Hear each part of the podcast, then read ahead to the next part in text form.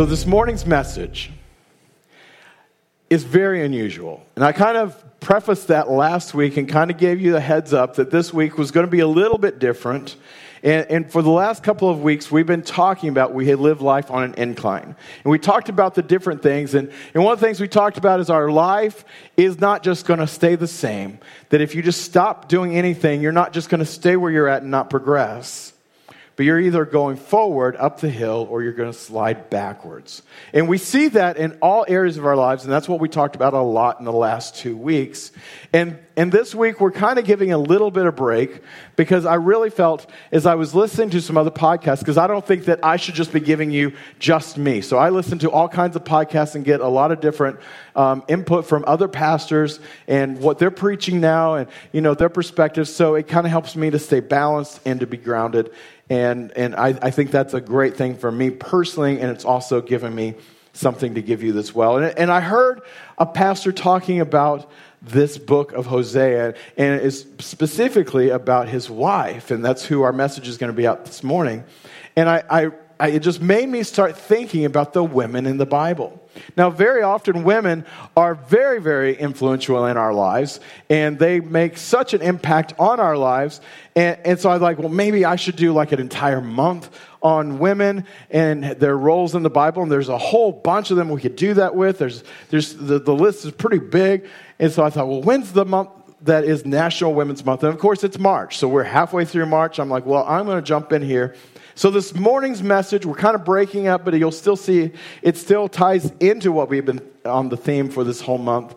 But we're talking about a most unusual story. In fact, if, if you're like me, you may find it difficult to believe this is even in the Bible.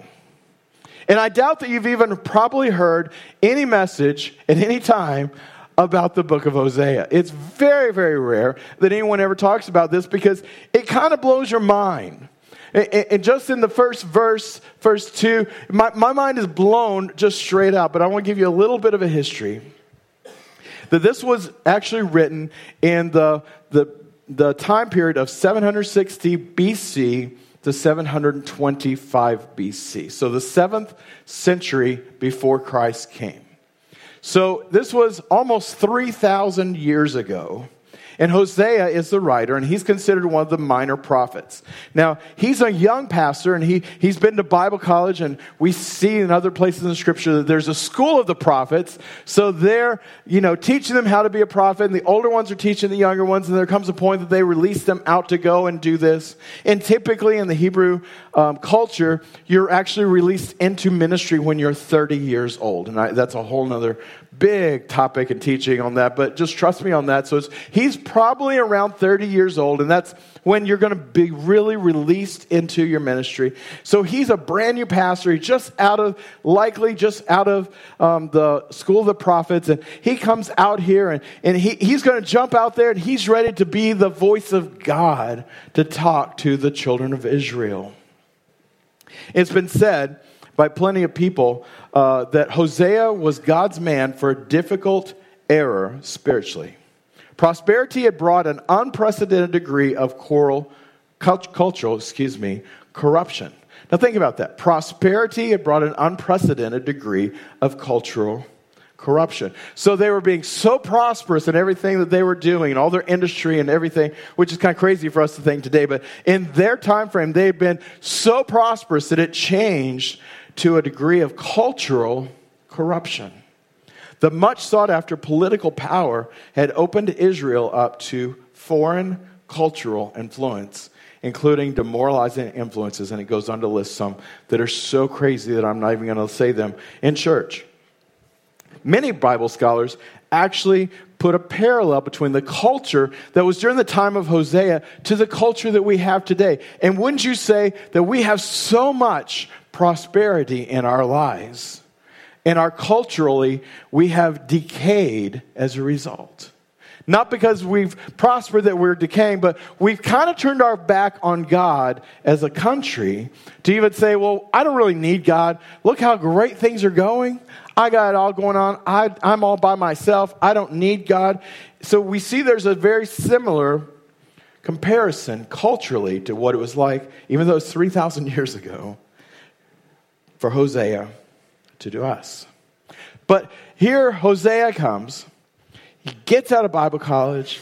He jumps out there. And this morning, I'm going to give you a couple of scriptures from the book of Hosea, but I'm pretty much just going to try and tell you the story and just give you a couple of points along with it, but to try and, tell you what's going on.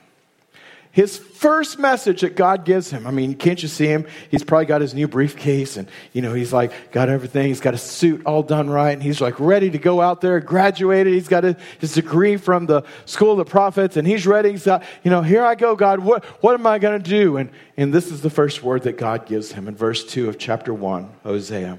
When the Lord first began speaking to Israel through Hosea, he said, Go and marry a prostitute. What?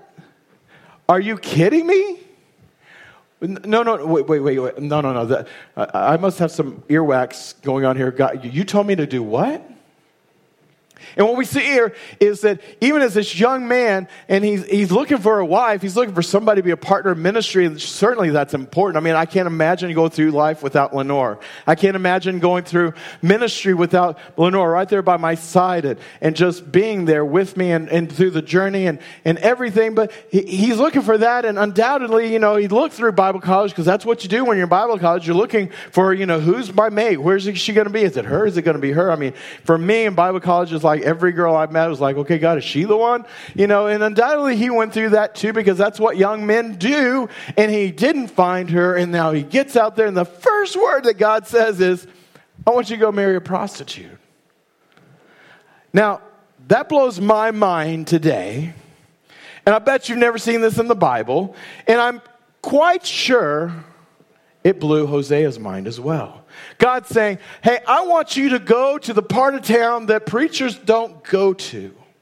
I want you to go to that street in your town where that corner is where those people hang out. And I want you to find a wife from there. Again, I'll say, mind is blown. Hosea obeys God. I give Hosea major props in obeying God. He went in verse 3 and he married Gomer. Now, people will always try when they're got, they know they're going to have a baby. They go look for biblical names. They're like, I'm going to name my, my son or my daughter after somebody in the Bible, but no one uses the biblical name of Gomer to name their daughter, all right? And, and I think I know why. And when we see how it's kind of rolled down through the ages, but Hosea married Gomer, the daughter of I don't even know how you say her mom's name. Uh, oh, how would you say that? Dib lame? I don't know. I don't know how. It's both crazy. And, and, and he goes and, and marries her. Now, according to the rabbis, Gomer was a harlot, a prostitute, and her name is indicative of her occupation. So when she was named, her name is even putting that stamp on her forehead that this is what she's going to do. Now, can you imagine that? Since everyone would, and the word is, quote, Gomer, their lust with her, or sate, S A T E, their lust for her, which means to satisfy a desire or an appetite to the full on the lust side. That's what her name literally meant. But her mom, the Dib Lam or Lamb or however you say that, her name actually is derived from fig cake. And the connotation is that she's a sweet a dessert that you would crave, like the molten from the chocolate molten from Chili's that even me just saying that makes you think you want to go get one, right? So everybody after church can go to Chili's and eat your nice steak or whatever you want, and then you're going to order the molten, all right? But if you think about it, you start craving. It's like, man, that was really good. Man, I want another one of those, and maybe you even want to order a second one. And then gets there, it's like, I'm so full, I can't eat another one. But you have that craving, and that's the way she was. So apparently, they both were very beautiful and just amazing. And they had this desire and this allure with men. It also meant that people would tread on her and just use her to be stepped on. Gomer's mother was, in, was also engaged in the same profession, excuse me, and both were commonly the subject of slander and gossip. So, no matter how beautiful they were and how attractive they were, because of their occupation, they were the subject of slander and gossip. In fact, her mom's name means ill repute or slander. And this is where we get the phrase that you've probably heard more than once of your life a woman of ill repute. It actually stems from Gomer's mom. Now, why am I belaboring all this? She was stuck on the street. She was stuck. She's even labeled by her mom, who has the same profession, that this is what you're going to do, this is what I'm going to do. And when you have kids, that's what they're going to do. And it was a generational curse that was passed down on purpose, even named her this name that means she's going to have this profession.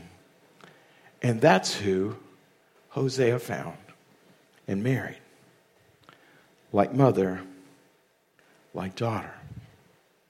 God is using this situation, but Hosea doesn't realize it till much later. But God is using this illustration as a in person live allegory demonstration of what the whole nation of Israel was doing in a relationship with God. But sometimes when you hear a preacher stand up here and say, God wants you to not sin, He wants you to not do this, He wants you to, like, just goes right over, yep, I went to church, I was in the synagogue, I went there, okay, now let me just go back and keep doing what I was doing. But when He does something like this that's like rolled out in front of your eyes, can you imagine? He's the new preacher in town and, and everybody's excited, you're to get married? Yeah, we're sending out the invitations. Who, who, who you marrying? Who's on? Gomer? Didn't we just see her over here? And wasn't she with, well, no one that would ever claim it, but yeah, well, preacher shouldn't even be over there. How'd you meet her?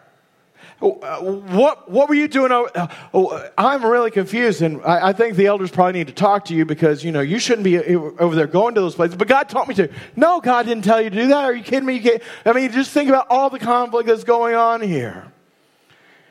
And God uses this as an illustration to show how the children of Israel had turned their back on God. Now we see in chapter 2, verse 2, God actually is switching back and forth, popping back and forth in this allegory and how this was written. He's comparing the sins of Israel to the sins of a prostitute, that's Gomer. Verse 2 But now bring charges against Israel, your mother, for she is no longer my wife, and I'm no longer her husband. Tell her, Israel, to remove the prostitute's makeup from her face and the clothing, the clothing that exposes her. Now, as, as I was reading this and studying this, again, my mind is just continually blown by this whole story. But don't we all have those images in our mind? I mean, we'll even say, she's got so much makeup on her face, she looks like a prostitute. She looks like, and we put fill in the blank some other names that we're also not going to say in church. And we have this image, but all she's doing is put makeup on her face. She may not be doing that occupation, but we have that image in our mind, that stereotype of who she is. Or the clothing that she's wearing, and that she's this or she's that, or and we, we put all these stereotypes in our mind. And God's like, hey, even as you're doing all of this, that everyone would recognize, you don't even see it yourself. Verse 5, he says, Their mother is a shameless prostitute, and she's become pregnant in a shameful way.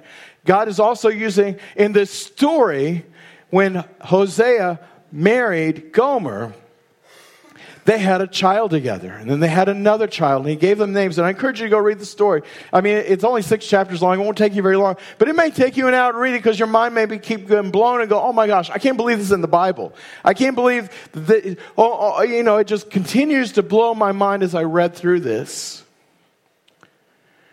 Then he says that there's other children that she had that weren't from him. So she had other children other offspring from a shameful way, from her being a prostitute. And then he says in verse 5 She said, I'll run after other lovers, and I'll sell myself to them for food and water, or for clothing, or for olive oil and drinks. Man, as I read that, I just saw such a comparison that even 3,000 years later, that we see people that will sell themselves, sell their bodies to make to have food and drink and to, to have sustenance and to be able to, to live through what they need. And maybe it's not food and water today. Maybe it's to be able to buy groceries from Tom Thumb. Or then for their clothing, do they have nice clothing? Or for olive oil, which is like representative of heating your home and being able to cook with, or just to get drinks. I mean, it's just like crazy the things that are in the Bible. Goes on, verse 7, it says, When she runs after her lovers, she won't be able to catch them. So it's like that, that thing that's in thin air. It's like, well, I think that I'll be able to pay my rent if I just do with this and that, and that's part. And you're just like reaching, you're grasping for it, and it's not there. And it's like you're just running after it, but you can't find it. Goes on, she will search for them, but not find them. Then she will think, I might as well return to my husband, for I was better off with him than I am now. Here God speaking. He says, But she doesn't realize it was I. She doesn't realize it was I, God, who gave her everything. So even if she's selling her body and thinking that it's coming from this guy or that guy or her favorite guy or this situation and this example of what she did, it goes, really, everything you have came from me. Her everything the grain, the wine, the olive oil. I even gave her the gold and the silver that she ended up giving to an idol. So God is putting this parody back and forth.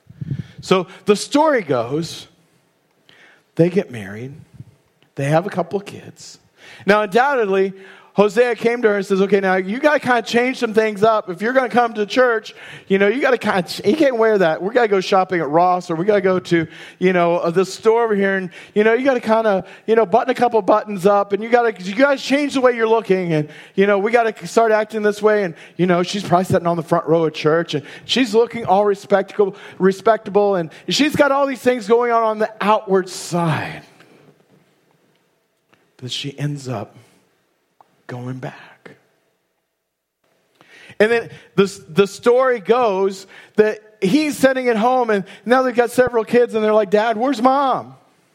We haven't seen mom in a couple of days. Dad, where's mom at? She's not answering her cell phone. She's not texting. And she stopped putting on Snapchat. We don't know where mom is. Dad, where's mom? I miss mom. Where's mom? He's like, I don't know. And the, the image that we have is that he gets in his car and he drives down there and he's like, I don't even want to go near that street because surely she's not there again. I mean, I, I, took her from that. I married her. We have kids, and, and, I bought her new clothes, and I she's got this life, she's got this house, she's got all these things, and surely she oh, she's on the corner again. Oh. The image that we have in our mind is him looking out his window and seeing her Perhaps even meet up with a guy and walk around the corner into darkness and just weeping, going, God, you told me to marry her. What's going on, God? Why? Why am I experiencing this? Why is this going on?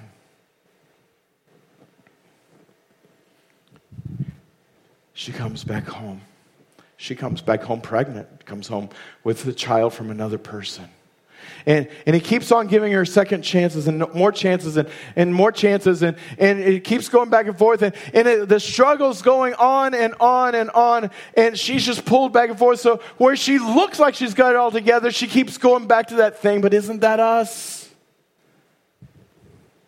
But then it gets worse. She ends up in a really bad situation. A situation that's so terrible that now she's been caught up in human trafficking. And when he can't find her, she's not on the corner anymore. He's like, it's unthinkable. There's no way. She's over there. And, and, there's just no way, but I've got to look and just see, like, I'm ch- calling all the hospitals. I'm calling all the police stations. I'm calling, where in the world is my wife? And he goes to the auction house where the human traffickers go. And he sees the parade of naked women as they pull him up there on the stage and they bid over them, and he sees his wife. He sees his wife, the, the mother of his children, the one he's invested so much in, and, and God told him to marry. He sees her naked up on the stage being sold at an auction.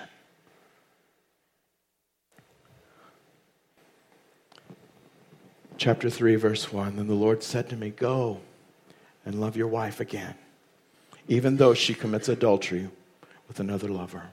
This will illustrate that the Lord still loves Israel, even though the people have turned to other gods and love and worshiped them. God's now showing Hosea what the whole purpose of this and why he's gone through this. Can you imagine the turmoil? Because she's not in church today, but I saw her on the corner last night. She's not sitting on the front row. We got to talk to you, preacher, because your wife, what's going on with your wife? I mean, can't you even control your wife? Can't you, you don't have your house in order. What's going on? I mean, that inner struggle that's going on inside of him. Verse 2. So I bought her back for 15 pieces of silver and five bushels of barley and a measure of wine. And the scripture's so specific on things, but it's an auction. She's up there naked being bid on, and, and, and the thought is that she's no longer, she's kind of older now. She's had some kids, and she's not as marketable on the street that now she's being sold to be taken to whoever's house, another country or whatever, like they do human trafficking today. And they're bidding on her. And this one's going, okay, I'll, I'll give five pieces of silver. And then this will go, I'll give six pieces of silver and, and I'll give a bushel of barley. Well, I'll give, I'll give seven things of silver and, and two bushels of, and they keep going back and forth. And, and she's standing up there. Can you imagine her up there like, I didn't think my life was going to be this. She's going away forever. She'll never see her husband. She'll never see her kids again. She'll never have her life back again. And then she hears a, a familiar voice. She hears her husband, Hosea, says, I'll give 12 pieces of silver and, and, and three bushels. Someone else, I'll give 14 pieces and, and I'll put some wine in there. And, and he goes, okay, I'll give this. And, and then it finally ends up, he wins the bid by bidding 15 pieces of silver and five bushels of barley and a measure of wine. He wins her back. He wins the auction. And then he goes on to talk to her about changing her life. Now, this is the most unusual story. Not what you expected to hear at church when you came in this morning. But God uses natural examples to demonstrate not only how Israel was to him, but we're no different. I'm no different. See, God chose the man of God to go out of his way to this place where everyone would say, That's a sinful place. You shouldn't be there. You certainly shouldn't be choosing a wife from there. God says, No, that's where I want you to find a wife. That's exactly where I want you to be. And this is my goal for you. This is my plan for you. And, and my plan for her. She's got this stamp on her head that says, You will always be a prostitute. Your mother's a prostitute. You're going to be a prostitute. Your life is just going to be this. God says, No. I'm breaking the generational curses by letting my presence come into your life. But very likely, everyone thought she had it together. Maybe she even thought she had herself together. You know, she's got different clothes on. From the outside, it looks like she's got it together. She married the, the young preacher, and they got a couple of kids together. And, you know, it looks like everything is going on the right way. She's living the fairy tale. She's Julia Roberts in the movie. but something was still broken inside of her. So even though she was doing all the things on the outside, there's still some things broken on the inside. See, where she had started to know God by coming to church, where she'd started to know God by stepping foot into what she thought and, and kind of changed some things like she thought she should, she never stepped into the second part of that and found freedom. See, the stereotypical things that same way we would look at somebody say, well, you're this. Or you're this, you're dressed like that. The same way we'll look at people. People look at us. And we'll end up trading what God gave us for things that are not of God. Verse 5 says she sold herself for the necessities of life. She went back to who she used to be. See, on the surface, her lifestyle seemed to have changed. But in reality, they were just her outward expressions. She probably even changed who she's hanging out with. She had new friends and she had different things. She, she was going to church all the time, but see, a true change hadn't happened inside of her. When she came back this time, the end of the story, she really realized that that low place, that place that she ended up naked on the auction block, and her husband being the one who sold everything, paid for her. But now, the most amazing thing of this story to me is the money that he paid for her was her own money. They were married. The 15 pieces of silver, all the different things you saw it on the screen, all of that wasn't just his money. He didn't have the secret stash over here going on. They were married. What was his was hers, and what was hers was his. She had access to that same thing, but she had walked away from those things. He used what was already hers, what was given to them both by God, and bought her back. Her life was changed forever. She then really found God. She then really found freedom from her past, and she stepped into and realized what God had for her. Will you bow your heads and close your eyes?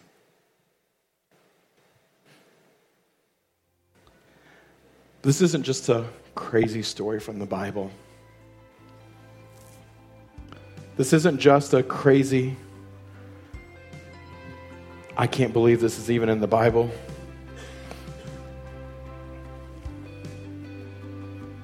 This is me. Can I suggest to you this is you? Oh, the specifics may not be the same. But I find myself not walking where God wants me to. I find myself still in need of a Savior. I still find myself thinking that if I need to go out and make more money, that that's me that's making that money, that it's not I'm trusting in God, that everything came from Him. This story is true of us. And I don't know where you're at. If you're here in person with us, or you're watching the stream, you're listening to the podcast, you're watching the video after the fact. It's amazing to me all the places and all the different parts of the world that are being influenced by this little church in Plano.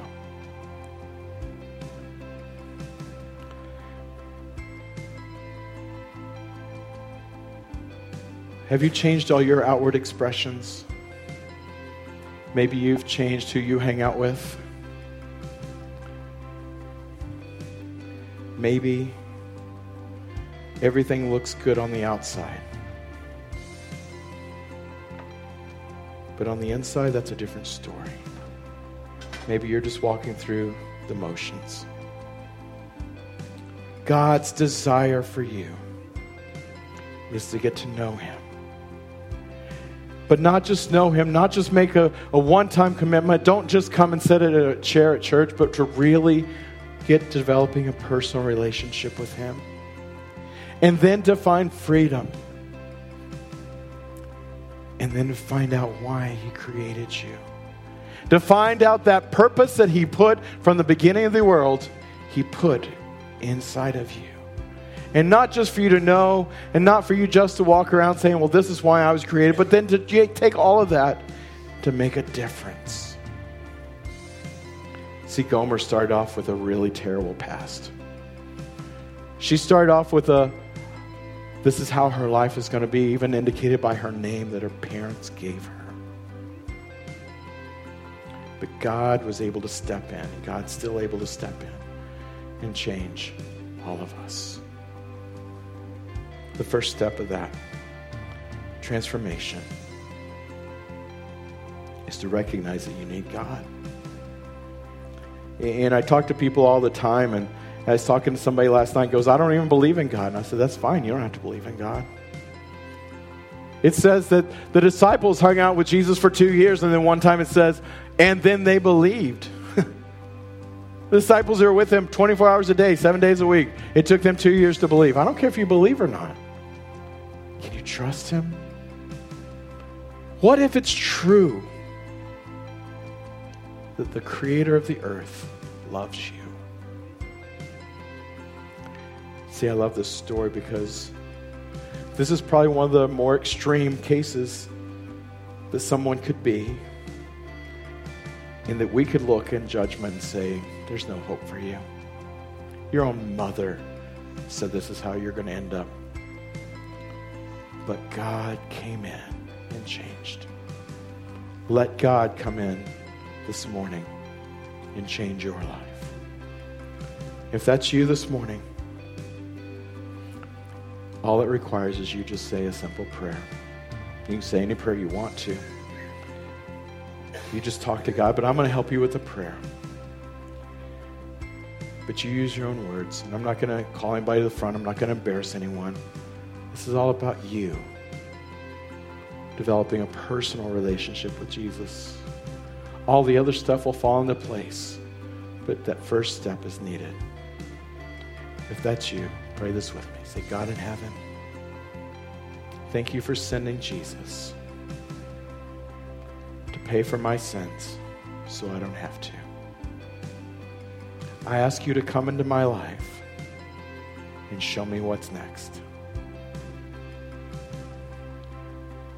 I ask you to help me to not live my life just how I think it needs to be, but to consider you. I'm asking you to come in and show me. And the best way I know how, I'm going to live for you with all my heart. Today, I decide to follow you. Father, I pray for everyone who prayed that prayer. Father, I pray that you will just step in there, Lord. You're, you're extending your hand out from heaven, and as soon as they do that, you just grab them and you just pull them right up. Lord, you pull them right into your plan for them.